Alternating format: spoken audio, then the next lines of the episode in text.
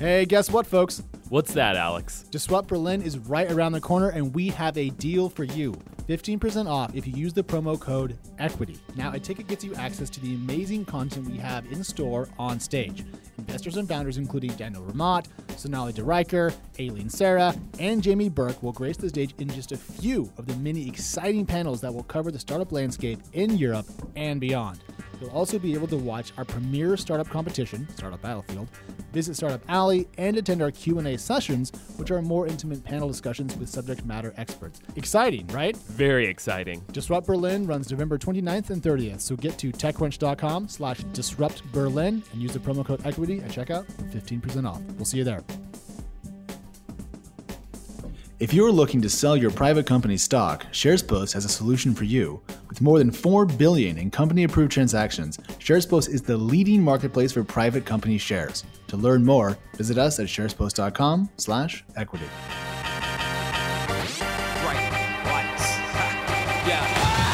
Hello and welcome to Equity, where we look at the numbers behind the stories. I am Alex Wilhelm, the editor in chief of Crunchbase News, and today we have Connie Loizos of TechCrunch.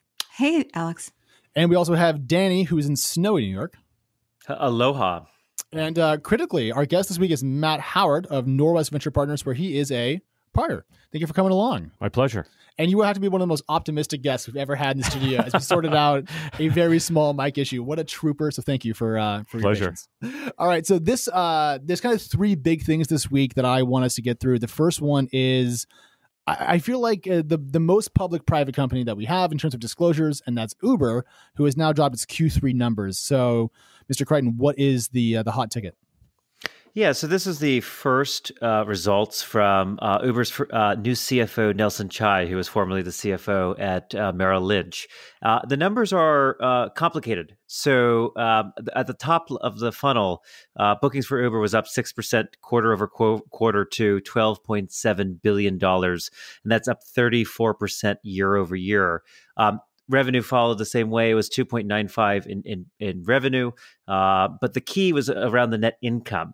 Uh, Uber sustained a loss of $939 million this quarter, which is actually up 32% quarter over quarter. And the company gave guidance that said that they would continue to sort of see that kind of level of profitability uh, going forward.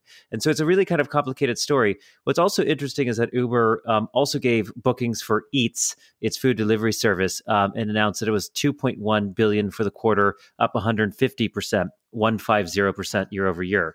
Um, so it's a kind of a mixed bag, I think, for, for Uber this quarter. All right, I want to grab the two most important things. Growth is decelerating while losses are actually picking back up again. That to me spells a kind of rough picture. I know. I, I saw it different ways. I saw the lines converging. I saw that even though revenue is slowing down, I mean, that's natural when you're a company that size. Um, that's a natural see. But I'm seeing the EBITDA line – starting to merge and starting to reduce. And I saw the EBITDA improve faster uh, year over year.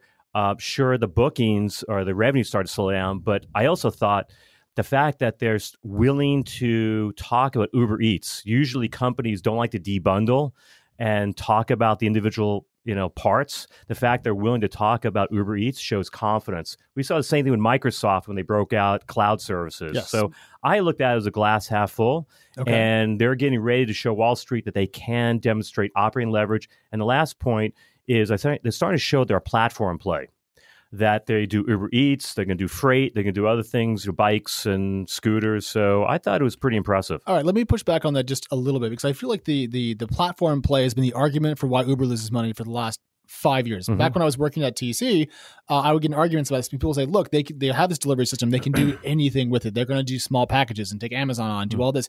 They've really only done Uber Eats that's been at scale so far. So how much longer should we wait for this platform play to mature? And then also, secondly, you're looking at EBITDA as opposed to net income. I'm a bit more of a pessimist than you. That to me seems a little bit generous to a company this old, this mature, and also that has raised this much capital. I mean, same thing was said at Spotify, and uh, I mean, I think they're starting to show operating leverage. Um, clearly, they they the new CFO uh, brought a lot of discipline. I think they got out of Russia and a few other places. They're starting to trim things. And look, we all know the uh, the challenges of being a public company. The fact now they've been exercising, trying to get in shape, and they're going to be ready for a public offering. Matt, can I ask, what do you think of the public offering talk of the company at 120 billion, which is roughly twice what its uh, investors last assigned it at its last private um, fundraise? Yeah, that is. Uh, I'm not sure I have a lot to comment on that. You're but, not that optimistic. But, but uh, well, I, you know, it's hard to say how Wall Street values things. I mean, it's a unique asset. I would say that you know companies like Apple and Amazon, a few other companies, they're they're like nation states. These aren't companies; these are countries.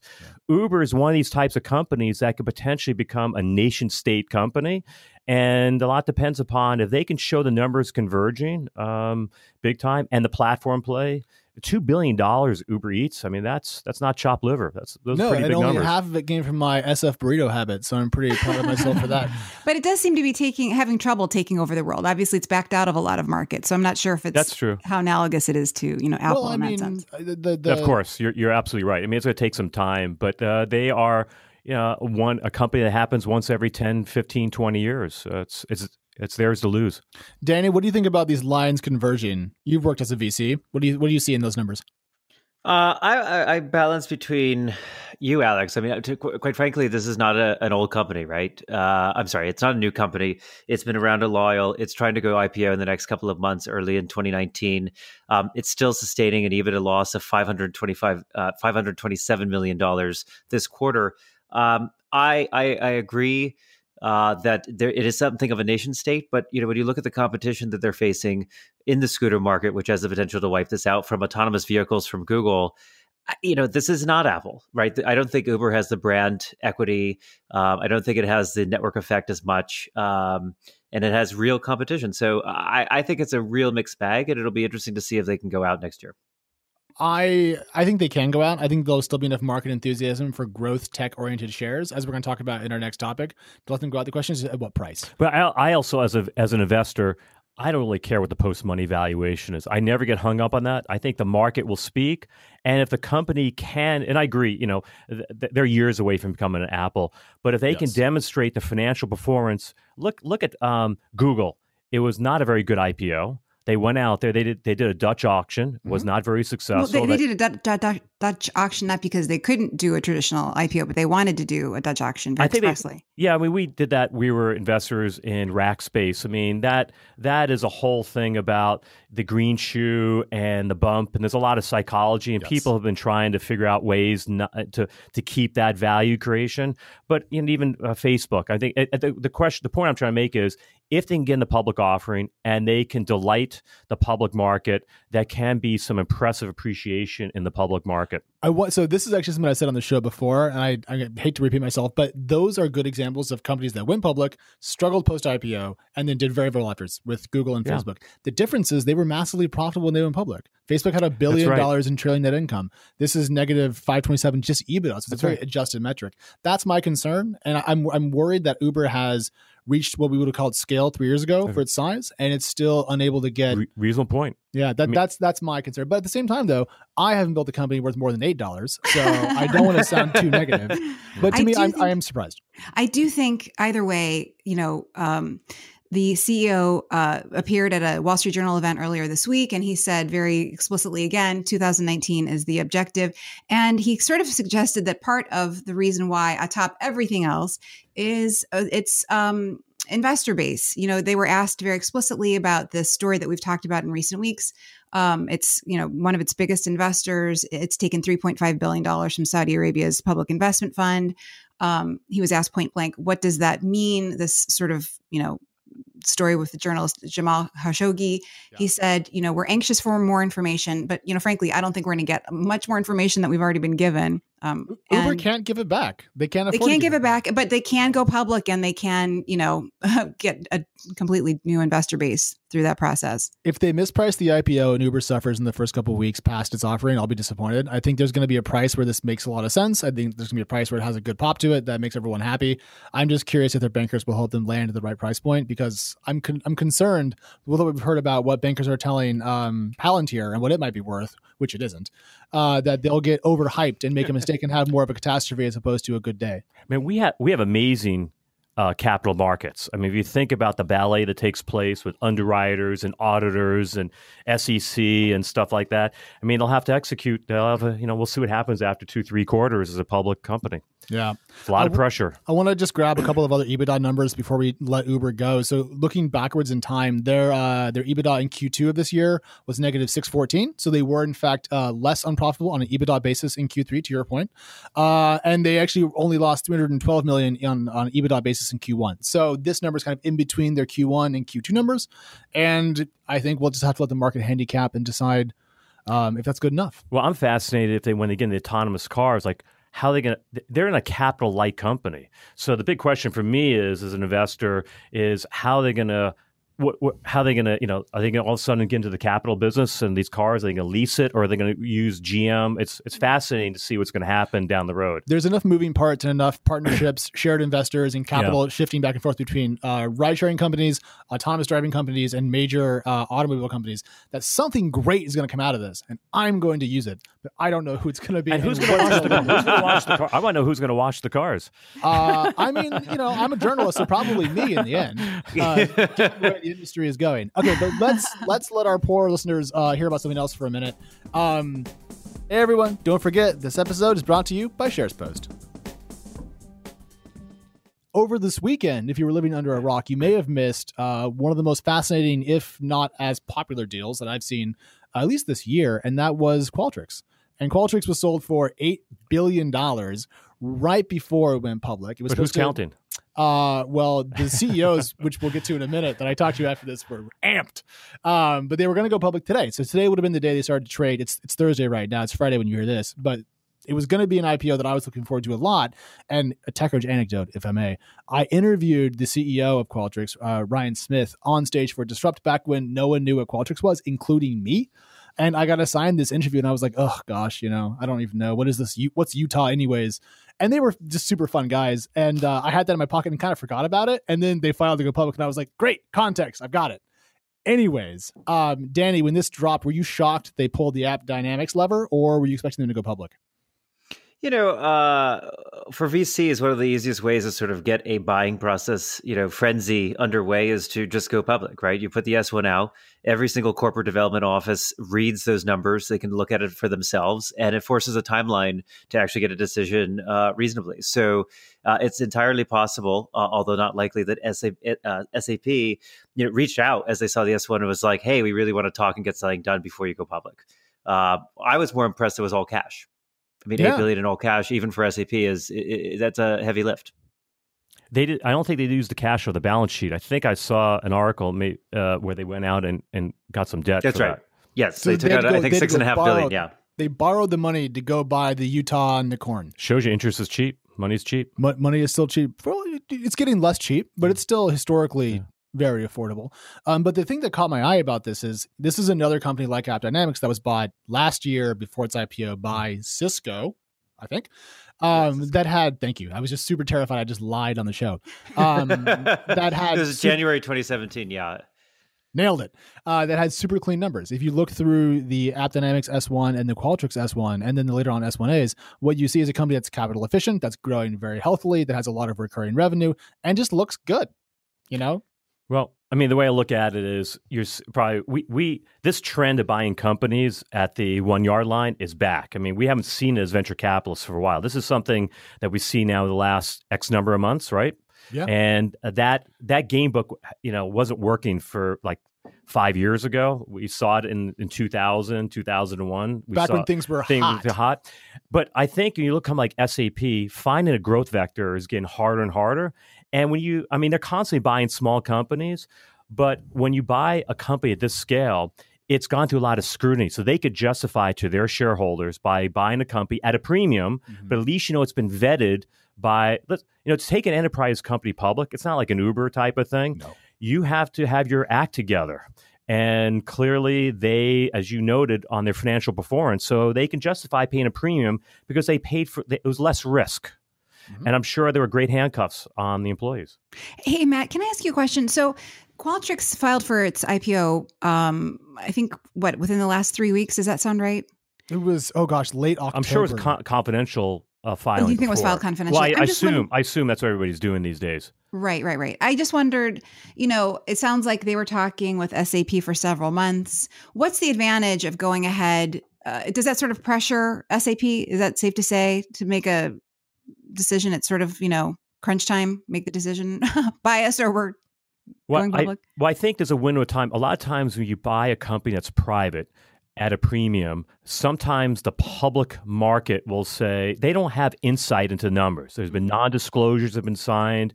You go into the company, you have no idea the financial performance. And a lot of times you get punished. Mm-hmm. People mm-hmm. say, WTF, what are you guys doing? And so now, by going after a company that's gone through this uh, amazing ballet, taking a company public is jaw it's it's it's it's it's it's amazing to, what it takes to get a company public. The underwriters, all kinds of things have to line up. So there's a window of opportunity now when they take the cover off. So I assume it was a confidential S1. Mm-hmm. Then it becomes non confidential, which it has to be. And at that point, there's a window to look at all the numbers and all the disclaimers and all the asterisks and all that kind of. So I think uh, there was a window where they had to move. And for SAP, which is an a, a extremely well managed company uh, that has a proven track record of buying companies and integrating them, uh, there was a window so on the SAP point, I I got to talk to the CEO of Qualtrics and SAP on Monday morning, I think it was, and I I've been on calls before with people who had sold their business or just gone public, and they're always pretty amped. You know, it's a great day for them. It's an exit. They've been working so hard for this. Let them have the day. Don't ding them for their enthusiasm. I've actually never been on a call with two more amped up humans in my life. Like, it was it was shockingly enthusiastic. And like again, I'm not being sarcastic or mean. I mean, it's honestly, you could feel that they really were hyped and they they were so excited they made a long explanation of the difference between o data and x data experience data versus operating data and how they fit together interesting they made that interesting that is impressive to me so i I think but, it's but cool think to of the see. trickle the trickle down effect. How many more homes are going to be bought? I mean, it's going to be great for the economy. Uh, it's going to make Utah into little, little SF. Yes, yes, lots of uh, money made on this deal. Ryan Smith and his brother Jared are now billionaires. The VCs who came in, you know, ten years after the company started, Accel, Insight Venture Partners, Sequoia, were all listed as major shareholders on the company's um, IPO filing. So lots of lots of money made. I have to say though, to your point, Alex, about them being amped, they were so amped that um, they sort of poked at um, uh, Mark Benioff of Salesforce. They Yes, were talking did. to Forbes, and they said. Uh, the uh, the SAP CEO sort of made a, a thinly veiled challenge, saying that Mark Benioff, the, quote, one of the traditional players in the space ordered too big a building. Uh, Yes, of course, they- talking about the Salesforce Tower, which is a thousand foot tall skyscraper that is now San Francisco's biggest, and sort of, uh, I, I think, to be honest, a little bit spoils the skyline. But um, anyway, you know, you don't want to sort of. I just thought it was sort of interesting that they were, you know, immediately kind of, you know, um, promoting their own um, sort of you know combination of cu- customer insights as potentially a threat to Salesforce. I don't know if that's really um, the case. Yeah, well, I they told me the same anecdote. So apparently, I was getting the, the canned version of the enthusiasm. Is that So right? now, now I'm very cross. That, Um, that is really that's wrong. But look, look, look at this way. How, how many floors do they need in a building in Utah to be the tallest in the state? Seven. Here you go. No, I mean like okay, so let's not talk crap about Utah because I just I just had dinner last night with uh, with Podium, uh, which is another company out of Utah that raised sixty million in uh, June from IVP, and uh, they just shared their their revenue growth numbers. This is a little bit off topic, but they went from thirteen million ARR their Series A to thirty million at the end of seventeen. They're shooting for sixty million ARR by the end of this year and hundred next year. So. I can't make fun of Utah anymore. It's not just Domo land, you know. Like there's a lot of things out there, and our guest is currently laughing. Great skiing. again. Yeah, great skiing, and uh, apparently everything's cheap and you can drive. So it's not. it's very smoggy in SF today. There's a lot of appeal to not being here. So I think Utah is having a good week, and we should let them have it. All right, uh, but before we take off, there's one more thing we need to dig into, which is WeWork, uh, which apparently is going to be on the show until we die.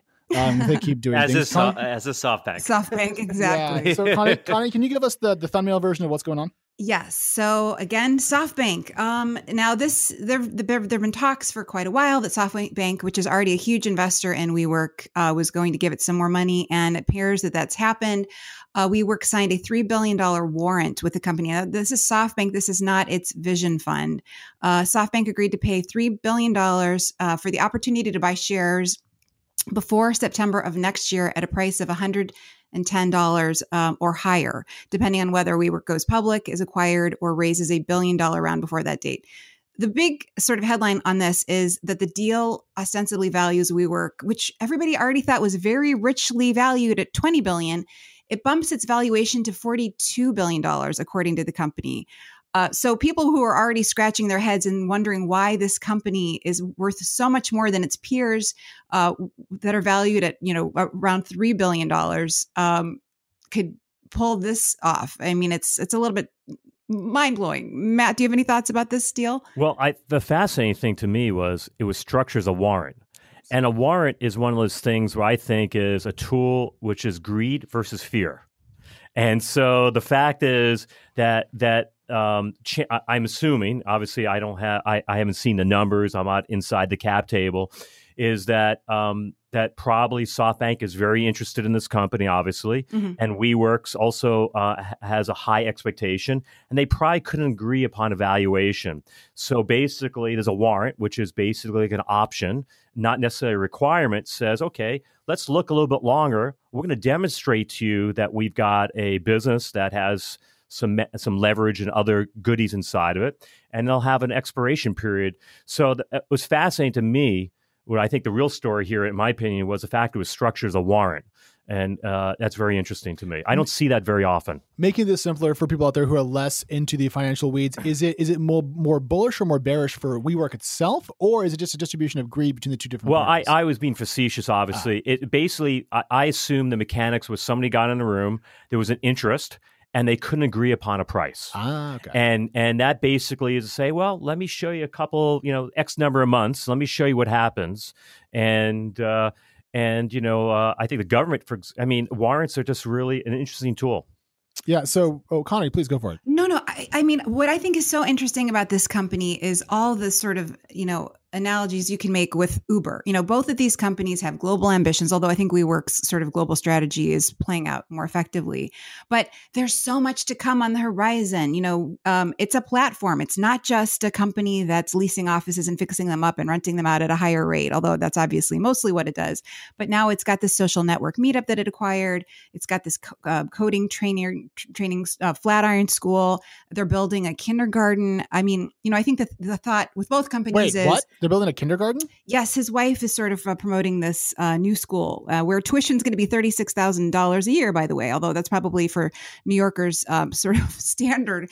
But um, I They're mean, you know, kinder- the point is there's so much to come. I mean, there's so much like promise built into this these valuations especially when you're currently negative over negative 100% on a net margin basis i mean like right. they had 482 million in revenue in q3 uh, up from 241 a year ago. So, you know, points them for doubling in a year, but they also lost 497 million in Q3. So they're still losing a dollar for every dollar they bring in revenue, which is pretty impressive in terms of capital inefficiency. Um, and Qualtrics is the opposite story. Right. So that that and they got snapped up really good.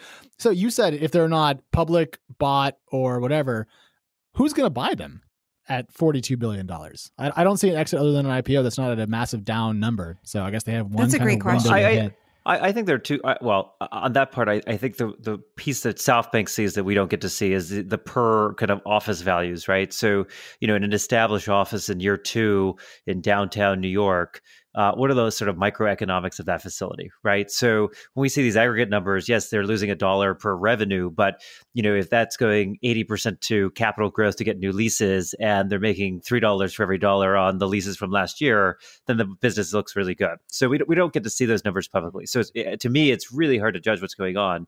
The other thing that I think is really interesting, given that it's warrants, is how much the media has sort of said, you know, WeWork is getting another three billion bucks. And, and my understanding is is that you know, if they don't hit sort of their targets or SoftBank sort of says we don't want to use the option, it's, it's not guaranteed funding. It's a war. exactly. warrant. That's uh, the, you're right. But it's every like headline, I, am looking at it on Google. It's like you know, Reuters, WeWork gets three billion in new funding from SoftBank. It's like, well, they bought. Uh, uh they they have to actually put the money into the company at some yeah. point. My my headline's wrong. I'm going to fix it after the show so it's less wrong. By the time you hear this, my headline will be correct. Well, you know, another thing, and we've talked about this in past episodes when we've talked about WeWork, is it's it's sort of um, talking much more about its sales uh, to large enterprises. So apparently, deals with company now make up 29% of its memberships versus 25% uh, at the end of the second quarter. And that is a kind of a big deal because for the individuals who rent from WeWork, I think they can rent on a month to month basis, which is super yep. scary. I think um, they- if you get locked into a multi year deal with you know Microsoft or these big clients of its, it seems a little bit more you know bulletproof. But just to be, you know, we're involved with a company called Knotel, which mm is in the same market, but mm-hmm. we focus exclusively on uh, given a headquarter like experience to large companies. And it's interesting that WeWorks is now getting into that market. Yes. And because uh, I think they're finding out is that's hard to build a lot of gross margin on uh, on the low end of the market. So it'll be fascinating to see what happens. So Knotel, I've heard of K N O T E L, which I think just raised around, didn't it? Correct. Matt? Yes. So what they're we, basically we were the doing, lead investor there. Oh, okay, great, great. So they're sort of re- recreating certain a certain kind of experience. They're going into to companies and and kind of gussying up their office space? Well, they go they go ahead and they'll they'll find real estate, but um, it's not a colo space. I mean, it's kind of I mean, if you have a company enterprise, do you want people walking into your workspace? How do you handle security? Uh, you're trying to recruit people. A lot of uh, situations, and and how do you brand it? And so it's a higher level value added uh, kind of service. So but it's similar in that we go after space and we mm-hmm. procure it and we structure it and uh, you know get, uh, uh, up level it but it's going it's giving you a headquarters like experience mm-hmm. uh, to each company and it's raised 160 million so far so it's doing pretty well yeah and what's uh, that company's valuation that i'm not sure was disclosed oh Rats. You could you could disclose it. I mean, theoretically, that, that is an, that is an option. All right. Well, we are a little short on time, and I just want to mention something before we all go, which is that uh, Reuters broke a story this week that may or may not be true. We don't know yet. We haven't confirmed it independently, but Instacart may be raising another quarter billion dollars, or actually two hundred and seventy-one million, um, which would be Instacart's I think third recent round, if I recall correctly.